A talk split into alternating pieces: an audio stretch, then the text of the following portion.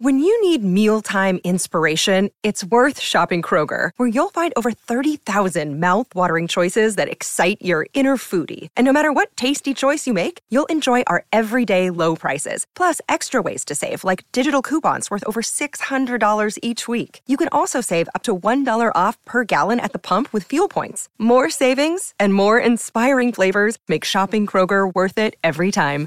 Kroger, fresh for everyone. Fuel restrictions apply.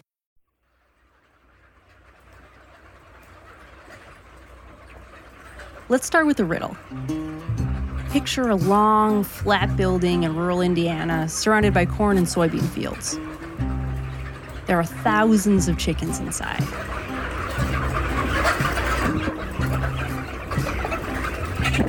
Oh my goodness, it was a lot of noise. They're calling and there were rooster sounds and cock-a-doodle-doo and, you know, and all that. That's Bill Muir, a professor emeritus at Purdue University specializing in genetics. But the females, you know, they're, they're pretty quiet, except they, they peck a lot. They're pecking on the ground and they're they're kind of sometimes pecking with each other, and sometimes there'd be a fight and there'd be squawking and screaming going on. Bill is surrounded by chickens because he is running an experiment. He is making super chickens. Bill picks out the hens that lay the most eggs, and then he breeds them together for a few generations. I assume some roosters were involved. Then he gathers all these hyperbred super chickens. He puts them in cages together and compares them to cages of regular chickens. How many eggs do you think the super chickens produced compared to the regular chickens? A few more? Twice as many? Ten times? Here's where it gets weird. The regular chickens produced more eggs than the super chickens. What happened there, do you think? Feel free to pause to make a guess. All right, so here's what happened. It turns out that whatever genes make chickens super egg producers also make them really aggressive.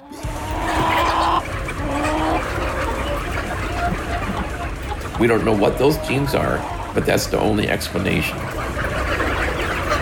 The super chickens packed each other's eggs and plucked each other's feathers. And pretty soon the bird would just be naked. Most of its feathers would be gone, and then sometimes when it plucked the feather, it would bleed. And of course, chickens see blood, then they go right after. Once the bird bleeds like a shark, you know, they're right in there pecking at that wound. In the end, the super chickens, they didn't stand a chance against the regular chickens. The cages of super chickens turned into chicken graveyards. They annihilated themselves. I have a picture of one cage that was typical. We had a 12 bird cage with four survivors. That's typical? Yeah we were mo- removing hundreds of birds a day. You know, the farm hands were quite concerned about how many were dying. Dead chickens don't lay eggs. If you want the most productive cage of chickens, you don't want super chickens. Because often, what makes something super is the same thing that makes it bad for those around it. I'm Ilana Strauss, and this is Overheard, a show where we eavesdrop on the wild conversations we have here at NatGeo and follow them to the edges of our big, weird, beautiful world. Today, we don't stop at chickens.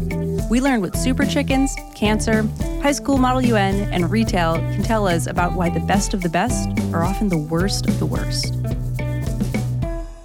But before we head into the break, adventure is never far away with a free one month trial to Nat Geo Digital. For starters, there's full access to our online stories with new stories published every day. Plus, every Nat Geo issue ever published in our digital archives. There's a whole lot more for subscribers, and you can check it all out for free at natgeo.com slash explore more. Hey, I'm Andy Mitchell, a New York Times bestselling author. And I'm Sabrina Kohlberg, a morning television producer. We're moms of toddlers and best friends of 20 years. And we both love to talk about being parents, yes, but also pop culture. So we're combining our two interests by talking to celebrities, writers, and fellow scholars of TV and movies. Cinema, really. About what we all can learn from the fictional moms we love to watch. From ABC Audio and Good Morning America, Pop Culture Moms is out now wherever you listen to podcasts.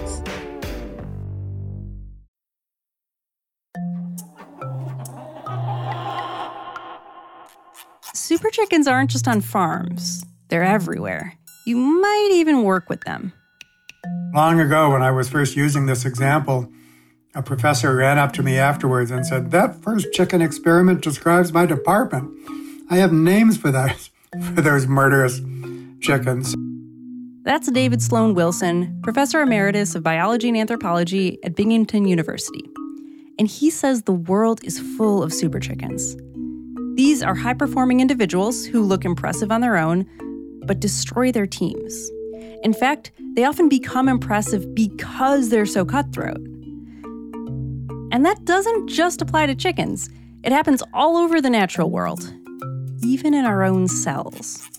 A cancer is a great metaphor for this. A cancer is something that grows faster than the other cells and then destroys everything, including themselves, as a result. And so we have to be on the lookout for cancerous behaviors, which can seem successful unless you look at the slightly larger picture. so, chickens, cells, but what about people? Are there human super chickens? Well, we're going to need a group of impeccably dressed teenagers to figure that out. Last night, Axis Counterintelligence captured British spy Mark Allen while he was on a mission to gather intelligence on the Atlantic Wall. The Axis will now. We're in a high school in the Chicago suburbs. It's filled with teenagers, but it takes a minute to notice since everyone is dressed like they're on Capitol Hill. Thus, this is the only opportunity to get intel from him. This However, is High School Model UN. It's an activity where high school students pretend to be United Nations delegates. They take on the role of countries, give speeches, write resolutions, and compete for awards. Why were you investigating the Atlantic Wall? I'm sorry, I can I say that right now? We're here because I did Model UN in high school, and I've been thinking about it ever since because it was the most cutthroat experience of my life. See, Model UN has its own version of super chickens, a kind of delegate other students fear the Power Del short for Power Delegate. They'll come in with this huge stack of papers they've never glanced at, they've never even read, right? But it's all about the intimidation factor. It's about the thud that it makes when you drop it on your desk. That's Mia Korzunsky, a high school Model UN delegate from Stevenson High School in Lincolnshire, Illinois. I'm talking with her and her teammate Arushi Sharma. Here's Arushi they'll have like a little pin with their country's flag on it, or they'll walk in wearing like the best looking suit you've ever seen.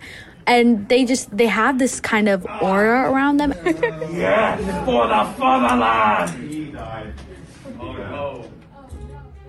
Arushi remembers being in a committee when a power del walks in. He's wearing like a charcoal gray suit and it, it looked great. And he, his tie matched his socks. And everybody was like, this guy knows what he's doing. And that impression set the pace for the rest of the committee. Everybody kind of just like revolved around him because he just had this presence to him. And as soon as we would go into an unmoderated caucus or a break, it was like he would start almost shouting orders at people. And he put himself in this like position of leadership at the start, and everybody kind of just ran with it. They may have regretted that decision. This guy kind of like talked over everyone the entire four days, didn't let anybody's ideas get passed through. Arushi says it's not that this guy was actually coming up with any great international solutions for the resolutions he was working on. And looking back, he like his speeches nor his content was that good. I don't think he wrote a single clause that weekend. He just had other people write the clause and he just brought them together unlike Arushi, who wrote a lot. So he was kind of just sitting there nodding along, like, hmm, this seems like a good idea. I like this idea. Like, let's keep your clause, let's get rid of your clause. Oh, so you ended up kind of working for him? Yeah. It was like everybody in this committee was working for him, even if you weren't in the same block as him. And this is because he matched his socks to his tie. Yeah. The guy ends up winning the best award in the committee. And he wasn't unique. Mia has experienced her own share of power dels. She went up against one recently. This six foot tall senior guy in like a, a matching suit and a little vest underneath. But Mia wasn't intimidated. I've been around, so you know, I know I know what I'm doing a little bit too, and I kind of start butting heads with him in the sense that he wants what I want and I want what he wants, and it's just a competition of who's going to get it. One day, Mia and this Powerdell are attending committee and writing papers. They're sitting next to each other, and at one point, she looks over. He's actually cheating. The guy had written a paper before the committee had even started. Which you're not allowed to do. It's a very big no no. We call it pre writing, not allowed. And I look over and he's on his legal pad while we're all writing, and he's just copying word for word what he had pre written before the committee. He ends up winning first place. And Mia went up to the committee chair to ask why the Powerdell won. And he goes, Oh, it was his papers, which he had brought with him because he had all like the time to prepare, write them, you know, the best papers possible, and just copy them down on a legal pad versus mine were coming, whatever thought I had at the time. There's something odd about all this, right? This is Model UN. The whole point is that students are supposed to be collaborating to come up with big solutions, not embroiling themselves in cutthroat competition. But that's what Powerdells do. It seems like when they're kind of running things, you probably end up with worse papers and solutions. Is that true? Very true. Because these are the same ones that don't do any work themselves. But of course, no matter how much Model UN wants to be cooperative, it's dealing with a bigger reality that makes that difficult. While Model UN is pretend, the thing driving a lot of these students is all too real college admissions. Stevenson has a huge number of first generation Americans. A lot of people I know are the child of immigrants, and I think me and Arushi included, right? So, like, you come with the pressure of your validation comes from academic success. And so these students compete with each other so they have more to show in their college applications. If you think about it, admissions departments are looking at students a lot like farmers look at chickens. Colleges choose the best individuals, and that means the high school students fighting over slots have to do more than collaborate in Model UN. They have to compete. I will be the first to admit that I bought into it just as hard as everyone else. I am in five clubs, I'm in eight APs, and I am exhausted. I am so tired, and every single person I know like me feels the exact same way. If college were all about individual performance, this approach would be great for colleges seeking out the best and the brightest. But of course, college isn't about individual performance. It's about smart people working together to do research and create projects they couldn't do by themselves. A college full of cooperative professors and students can produce great projects and research. A college full of people too focused on themselves to help those around them won't produce much of anything. And colleges care what their professors and students produce, in part because they're competing with other colleges for things like breakthroughs and innovations, things that require teams. So, cooperation is the flip side of competition. Students have to be competitive to beat other students, but your college has to be full of cooperative people to beat other colleges. But in a world where individuals are pitted against individuals, Powerdells, like super chickens, are chosen. And a lot of the time, they would not with great ideas or hard work, but by plucking everyone else's feathers. It makes us wonder why do we keep picking them? If picking top performers often fails, why is it so popular? Why do farmers choose chickens and colleges choose students this way? To get that answer, we're going to drive east from the suburbs until we can see the Chicago skyline. For much of the 20th century, Sears was the largest retailer on the planet, pulling in billions in profits a year. In 1983, one in 30 Americans had worked for this company. It even built the Sears Tower in Chicago, the tallest building in the world at the time, as almost a monument to its glory. But by the early 2000s, Sears was struggling. Its sales were lagging behind Walmart, which had taken over as America's biggest retailer. Kmart, then the second largest, acquired Sears, and they merged to become the Sears Holding Corporation. Billionaire hedge fund manager Eddie Lampert orchestrated the merger and later became CEO, and he adopted a bunch of new policies to spur on competition. I mean, he took it to the extreme. Uh, he was all about numbers and analysis. That's Steve Dennis, a retail strategy and innovation consultant.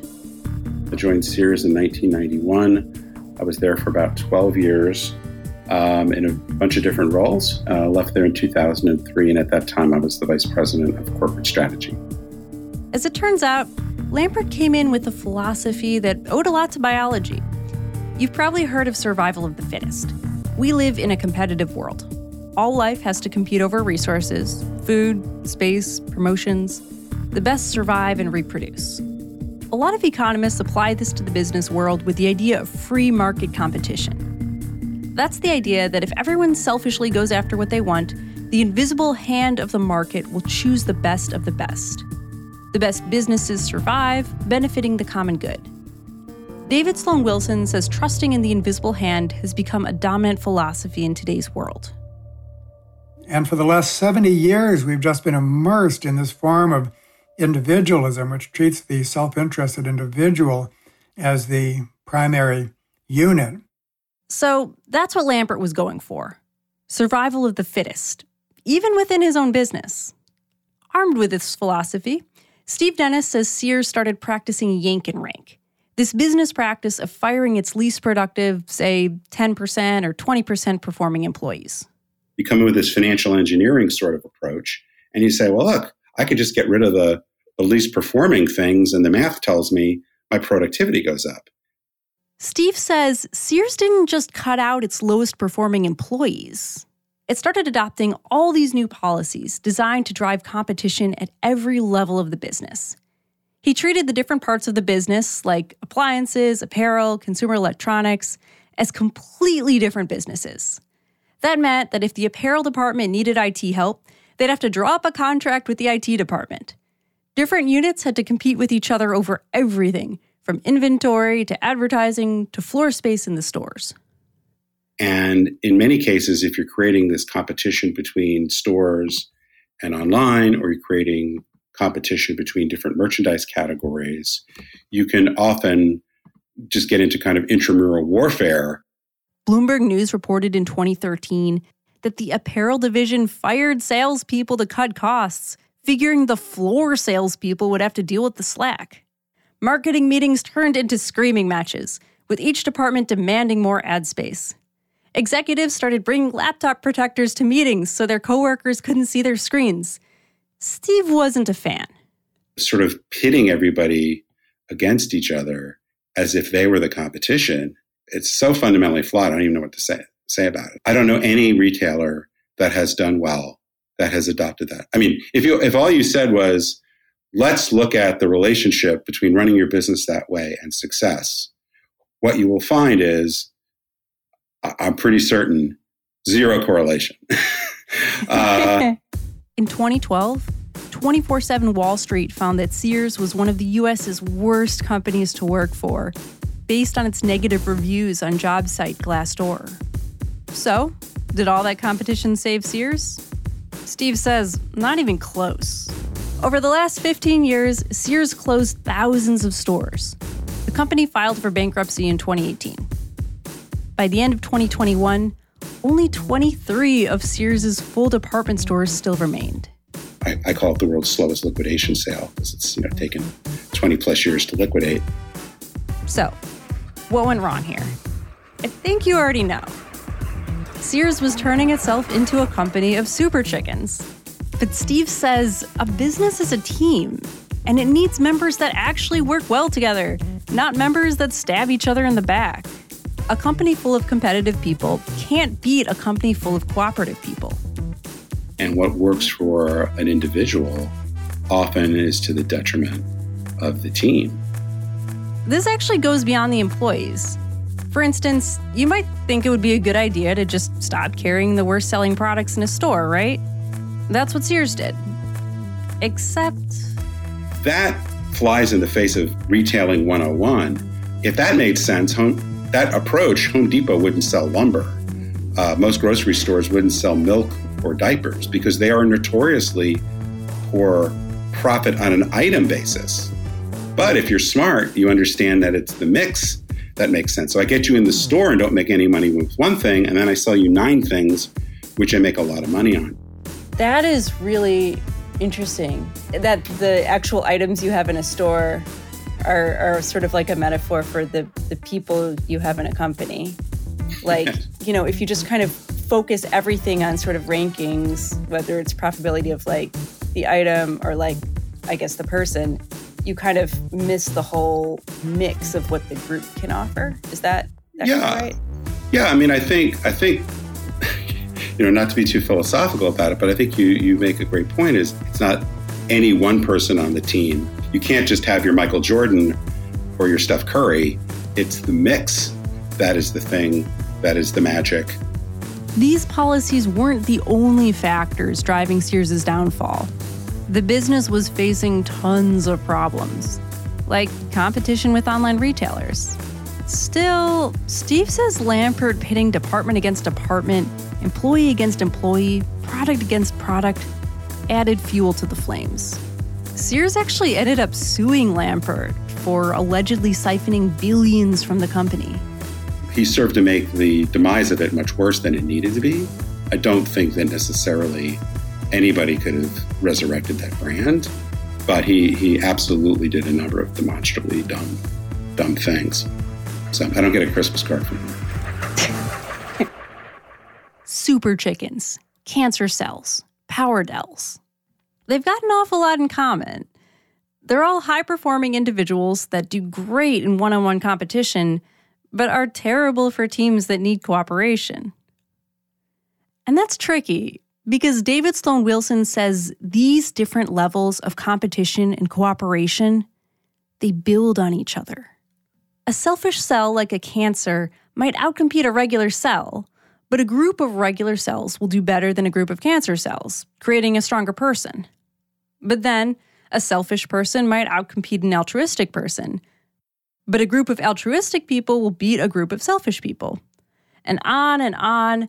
At each level, it makes sense to be selfish towards others at your level. But when you do that, you're at a disadvantage for the next higher level. Selfishness beats altruism within groups. Altruistic groups beat selfish groups. Everything else is commentary. So, life at every level is constantly performing this balancing act between being competitive enough to win at its level while cooperative enough to win at the next higher level. So, I mean, the cancerous cell is good for itself, but that's bad for the organism. Self preservation is a good thing uh, until it leads to self dealing. Family and friends are good things until it leads to nepotism and cronyism. My nation first is a good thing until it disrupts the world economy. Uh, growing our economy is a good thing until it overheats the earth. That's what's really interesting about this. It could apply to cells on the level of cancer and it can apply to companies, right? That's right. These ideas are so general that they even apply to the origin of life, Ilana, and, and all of the major transitions in the complexity of life, such as the first cells, symbiotic communities of bacterial cells, multicellular organisms, the famous social insect colonies. So, what's a collection of cells to do? David says that instead of expecting invisible hands to reward selfishness, we ought to do the opposite. Think of ourselves as part of a team and arrange society accordingly. Ultimately, we need to basically have the largest unit in mind, which is the whole Earth system. It seems kind of difficult, though. Like, aren't we sort of evolved to to pursue these lower level self interests more than to pursue these sort of global interests? No, uh, Lana. And so here's where I think everyone needs to learn about the, the true story of human evolution, human origins. Humans and chimps are close evolutionary cousins. 99% of our genes are the same.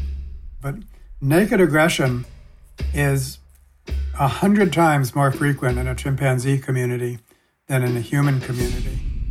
A chimp bully can get what it wants by beating up other chimps. But in a human community, if somebody attempts to be a bully or another in any other way uh, get things for themselves at the expense of the group, they are collectively opposed. Humans gossip about bullies. They make fun of them, team up against them, even send them to jail. Look at us right now, making fun of all the super chickens in high school classrooms and corporate boardrooms. Mia and Arushi, for their part, seem to have figured a lot of this out. They say that back when they first joined Model UN, the upperclassmen leading their team were all about competition. And their priority was how do we make the kids good? How do we make them bring home awards?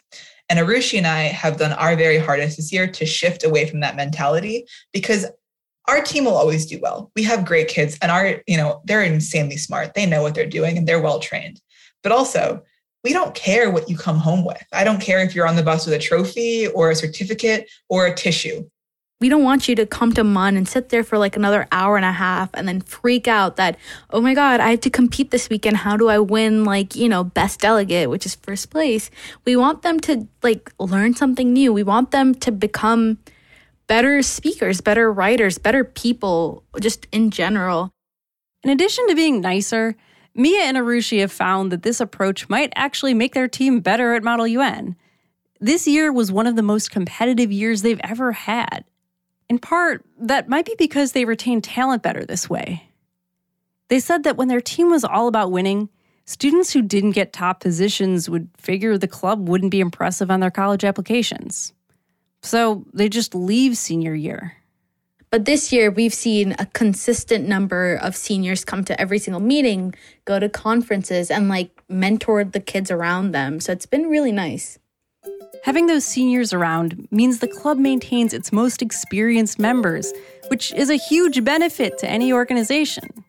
But I think that a lot of kids who I know who at this point would have quit are still here and have told us that they're still here because our goal is for them to enjoy it rather than get discouraged by, you know, a lack of an award. Unlike a lot of other teams, Stevenson's Model UN doesn't make students try out. They just let everyone in.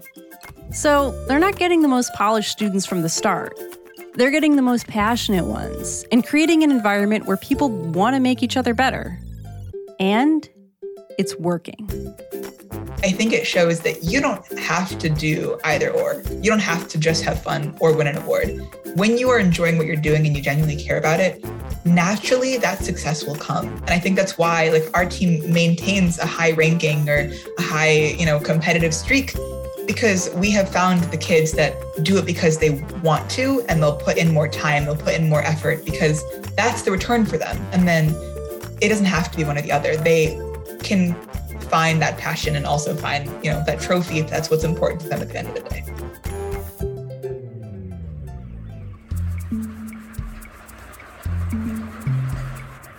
If you like what you hear and want to support more content like this, please rate and review us in your podcast app. Fuel your curiosity with a digital subscription to National Geographic.